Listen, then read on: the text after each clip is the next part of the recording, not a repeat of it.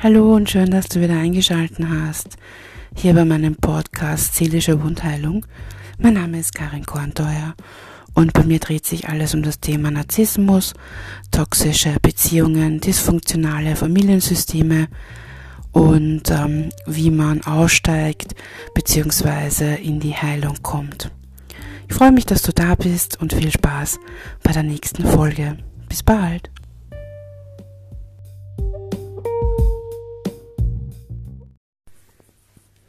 Hallo, ich begrüße dich zu einer neuen Folge Seelische Wundheilung. Und zwar möchte ich heute mit euch oder mit dir über ein Thema sprechen, ähm, das ich irgendwie gesellschaftlich ein bisschen verwerflich finde. Und zwar geht es darum, wenn man in einem toxischen Familiensystem aufwächst, natürlich auch in einer toxischen Beziehung ist, aber dazu kommen wir später, dann ähm, hat man ja viel erlebt. Also jeder einzelne von euch hat einen individuellen Weg des emotionalen Missbrauchs erlebt. Ähm, ich möchte jetzt äh, nicht auf die toxischen Eltern oder Geschwister eingehen, sondern auf das, was der jeweilige erlebt hat. Und dann kommt irgendwann im Leben dieser Punkt, ähm, an dem du das nicht mehr mit dir machen lässt. Es kommt ähm, diese Erkenntnis, ich habe da vor kurzem in Facebook ähm, eine Grafik veröffentlicht, äh, in blau gehalten, wer sie vielleicht gesehen hat, ähm, wo auch so diese Ausstiegschritte etwas erklärt sind.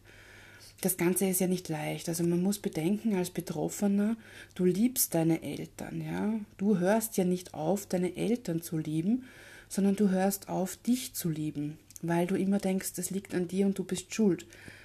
Und ähm, in meiner ersten Folge habt ihr ja gehört, was emotionaler Missbrauch eigentlich ist. Und ähm, vielleicht magst du dir das nochmal anhören, falls du es vergessen hast oder noch nicht kennst. Ähm, vielleicht bist du auch selbst gar nicht betroffen. Dann äh, wäre die erste Folge für dich interessant, um zu verstehen, was da mit einem passiert. Und als Kind ist das natürlich fatal. Ähm, du suchst den Fehler bei dir, du lässt das mit dir machen, weil du Liebe willst. Du willst bedingungslose Liebe. Das ist, ähm, ja, etwas, wonach sich jedes Kind oder jeder Mensch sehnt. Nach Aufmerksamkeit, nach Liebe, nach Wertschätzung. Und das bekommst du in einem toxischen Elternhaus nicht. Und ähm, du hast wahrscheinlich bis zu diesem Weg, wo du dich entscheidest, den Kontakt abzubrechen, extrem viel durchgemacht. Und wahrscheinlich brichst du ihn da gar nicht gleich ab, sondern versuchst es noch mit Reden, mit Unterhalten, mit Umstimmen, wie kann ich mich noch verbiegen, dass das irgendwie konform geht. Oder vielleicht entscheide ich mich auch einfach dem toxischen Elternteil oder der Elternteile zu sagen, ihr seid ja narzisstisch, ähm, was wahrscheinlich nicht so gut ausgeht. Und vielleicht bittest du denjenigen auch eine Therapie zu machen. Ähm, Im besten Fall verspricht das dir und macht es nicht. Im schlimmsten Fall hast du wahrscheinlich den Terror schlechthin. Das sind so Steps, die du durchmachst und ähm, wahrscheinlich erkennst du irgendwann, dass es ohne Kontaktabbruch nicht geht. Ähm, oder du findest einen anderen Weg für dich, ganz individuell. Aber wir gehen jetzt mal davon aus, du findest den Weg des No Contact und brichst den Kontakt ab. Dann haderst du einerseits mit Trauer und Schuldgefühlen, andererseits bist du aber erleichtert, weil du keine Angst mehr haben musst vor diesem Missbrauch, beziehungsweise ähm, du hast eine Freiheit, die du vorher nicht hattest. Ähm, wenn du bei dem No-Contact bleibst und irgendwann die Frage aufkommt vom Bekanntenkreis oder der Nachbarschaft oder vielleicht Freunde der Eltern oder Verwandte, ähm, warum hast du denn den Kontakt abgebrochen? Und du willst dich erklären und sagst, ja, ich wurde da emotional missbraucht, dann ist es in der Gesellschaft oft, oft so, dass ähm, Betroffene sehr oft belächelt werden oder jetzt sei nicht so, das sind doch deine Eltern oder das kannst du doch nicht machen oder na glaubst du warst immer ein Engel und na, du solltest schon mal auch vor deiner Tür kehren. Bitte, macht's das nicht. Wenn euch ein Betroffener erklärt, er ist von emotionalem Missbrauch ausgestiegen und er erzählt euch und vertraut euch an, was er alles erlebt hat, dann bitte hört zu Und wenn ihr nichts dazu sagen könnt oder wollt, dann sagt auch nichts. Das ist besser als zu bewerten, zu kritisieren, vielleicht sogar zu verhöhnen oder abzuwerten, weil dann ist es genauso schlimm und das triggert den Betroffenen enorm, weil er nichts anderes sein Leben lang erlebt hat. Auch wenn du ihm das nicht glaubst, bitte sag einfach nichts dazu. Du kannst nie wissen, was dieser Mensch durchgemacht hat. Du warst nicht in seinen Schuhen, du bist nicht seinen Weg gegangen. Ich weiß auch, wie schwer es für euch Betroffene ist, darüber zu reden, weil es immer wieder Fälle gibt, ähm, wo man auch bei diversen Ämtern, Magistraten oder vielleicht auch Therapeuten nicht ernst genommen wird. Ich höre das immer wieder bei uns im Verein, wenn Betroffene Hilfe suchen. Bitte gebt es nicht auf. Es gibt überall Schaf, schwarze Schafe, aber nicht jeder ist ein schwarzes Schaf. Ich weiß, dieses Bewertungssystem in unserer Gesellschaft ist unfair, teilweise krankhaft und manchmal wirklich schmerzend. Aber bitte bleibt positiv, auch wenn es schwer ist. Es ist wirklich nicht jeder so. Es gibt auch Gott sei Dank genug Liebe und gute Menschen da draußen. Ähm, du musst dich nicht rechtfertigen. Wenn du mit deinen Eltern gebrochen hast, dann hat das einen Grund und das ist in Ordnung. Du würdest dir das auch von einer Lehrerin, von einem Kollegen, vom Chef oder von deinem, weiß ich nicht, Nachbarn nicht gefallen lassen. Ja, es sind die Eltern, aber nur weil sie meine Eltern sind, haben sie nicht das Recht, mich in irgendeiner Form zu misshandeln. Und aus diesem Grund hast du das Recht sehr wohl. Du entscheidest über dein eigenes Leben, du bist ein freier Mensch und du entscheidest, was richtig oder falsch für dich ist. Und wenn es für dich richtig ist, den Kontakt abzubrechen, dann tust du dies und du musst dich auch von niemandem rechtfertigen. Wahrscheinlich ist die einfachste Variante zu sagen, ich habe keinen Kontakt, ich möchte nicht darüber sprechen, es ist meine Sache, bitte akzeptiere das. Setz dem Fragensteller Grenzen, wenn er diese nicht respektiert, dann geh aus dieser Situation raus.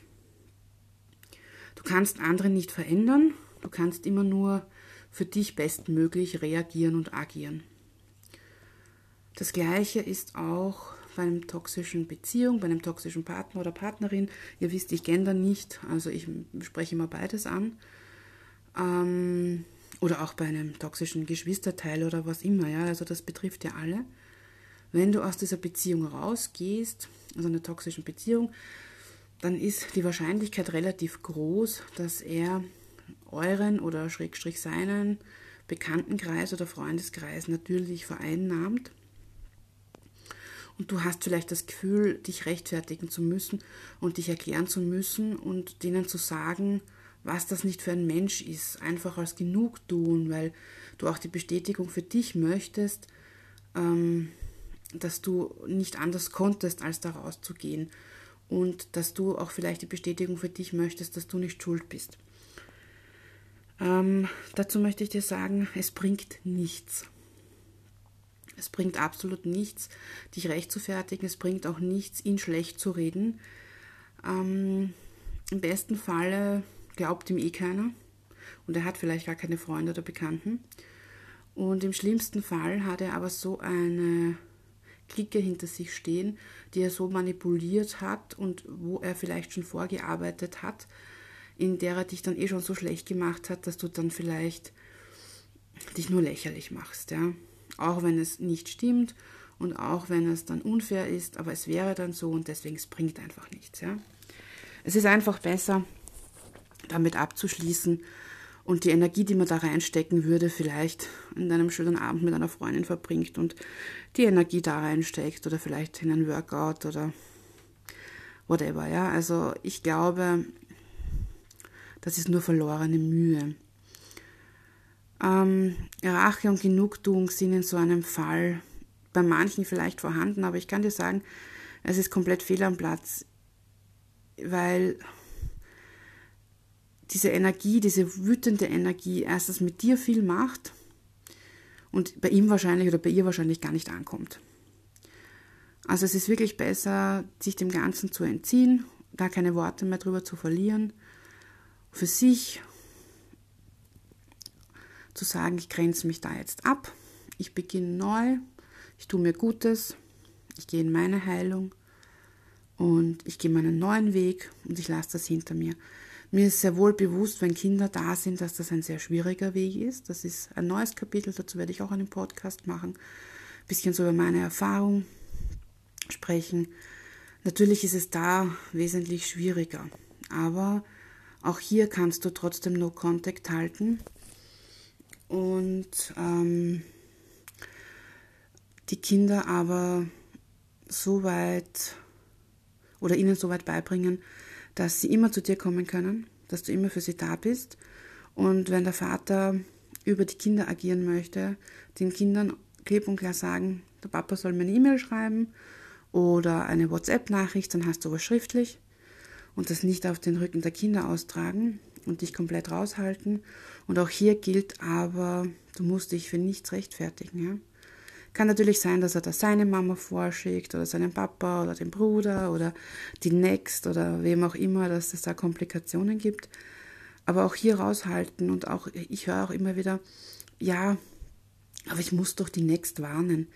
Nein, ähm, du weißt selber, wie dein Ex-Partner, deine Ex-Partnerin ist bei Future Faking und Love Bombing, also wie er so in dieser Jagdsituation ist, wenn er seine Beute haben möchte. Und wahrscheinlich ist er da ein zärtlich sensibler, schmachtender Mann, der ja dir die Sterne vom Himmel holt. Und das Spiel, was er mit dir da gespielt hat, spielt er, oder sie, wie auch immer, ja, spielt er natürlich auch mit der Next und sie wird dir nicht glauben, weil du hättest wahrscheinlich auch nicht geglaubt. Das heißt, da ist Reflektieren auch ganz wichtig. Und was die Gesellschaft betrifft, ja, deswegen ist es einfach so wichtig, dass wir das auch ein bisschen in die Öffentlichkeit tragen, das Thema. Ähm, du musst dich für nichts rechtfertigen und du bist dann nicht schuld, ja. Und äh, vielleicht kennst du den Verein, den ich mit meinem Kollegen gegründet habe, Verein Seelenwerkstatt. Findest uns ähm, Facebook und Instagram und auf unserer Homepage. Ich verlinke sie gerne. Und wir würden uns da auch sehr freuen, gerade bei dem Thema jetzt wichtig. Wir wollen mehr in die Öffentlichkeit gehen wir wollen die Stimmen laut machen und ähm, es wird voraussichtlich im Februar einen Online-Kongress zum Thema geben. Und deswegen ist es mir jetzt wichtig, dass äh, ich da vielleicht den einen oder anderen erreiche, der seine Geschichte erzählen kann und darf, der wäre sehr willkommen bei uns, wenn genau du dich meldest, gerne per E-Mail. Wie gesagt, ich verlinke das auch oder du schaust auf unsere Homepage. Ähm, und ich bin der Meinung, wenn wir zusammenhalten und eine Basis schaffen, dass dieser, diese Art Missbrauch ähm, weiter bekannt wird, ähm, weil richtig fühlen und verstehen werden das immer nur Betroffene. Aber ich habe selbst die Erfahrung gemacht von Personen, die nicht selbst betroffen sind, dass sie, es gibt sehr wohl welche, die dir glauben, die dir zuhören und die, die für dich da sind und die versuchen, das zu verstehen, ja. Und ich sage es auch immer wieder, auf meiner Homepage findest du ein gratis E-Book, ähm, das ist ein Mini-E-Book, wo es darum geht, emotionalen Missbrauch zu verstehen, auch für Menschen, die nicht betroffen sind, aber vielleicht eine Freundin haben, die betroffen sind oder der Schwager durch die Eltern oder wie auch immer. Ja? Also ladet das gerne runter, es kostet nichts, ihr könnt es verteilen und verschicken. Ich finde, in der heutigen Zeit ist das so wichtig, dass wir unser Wissen teilen und gerade in der Stärke und in der Fülle zusammenhalten.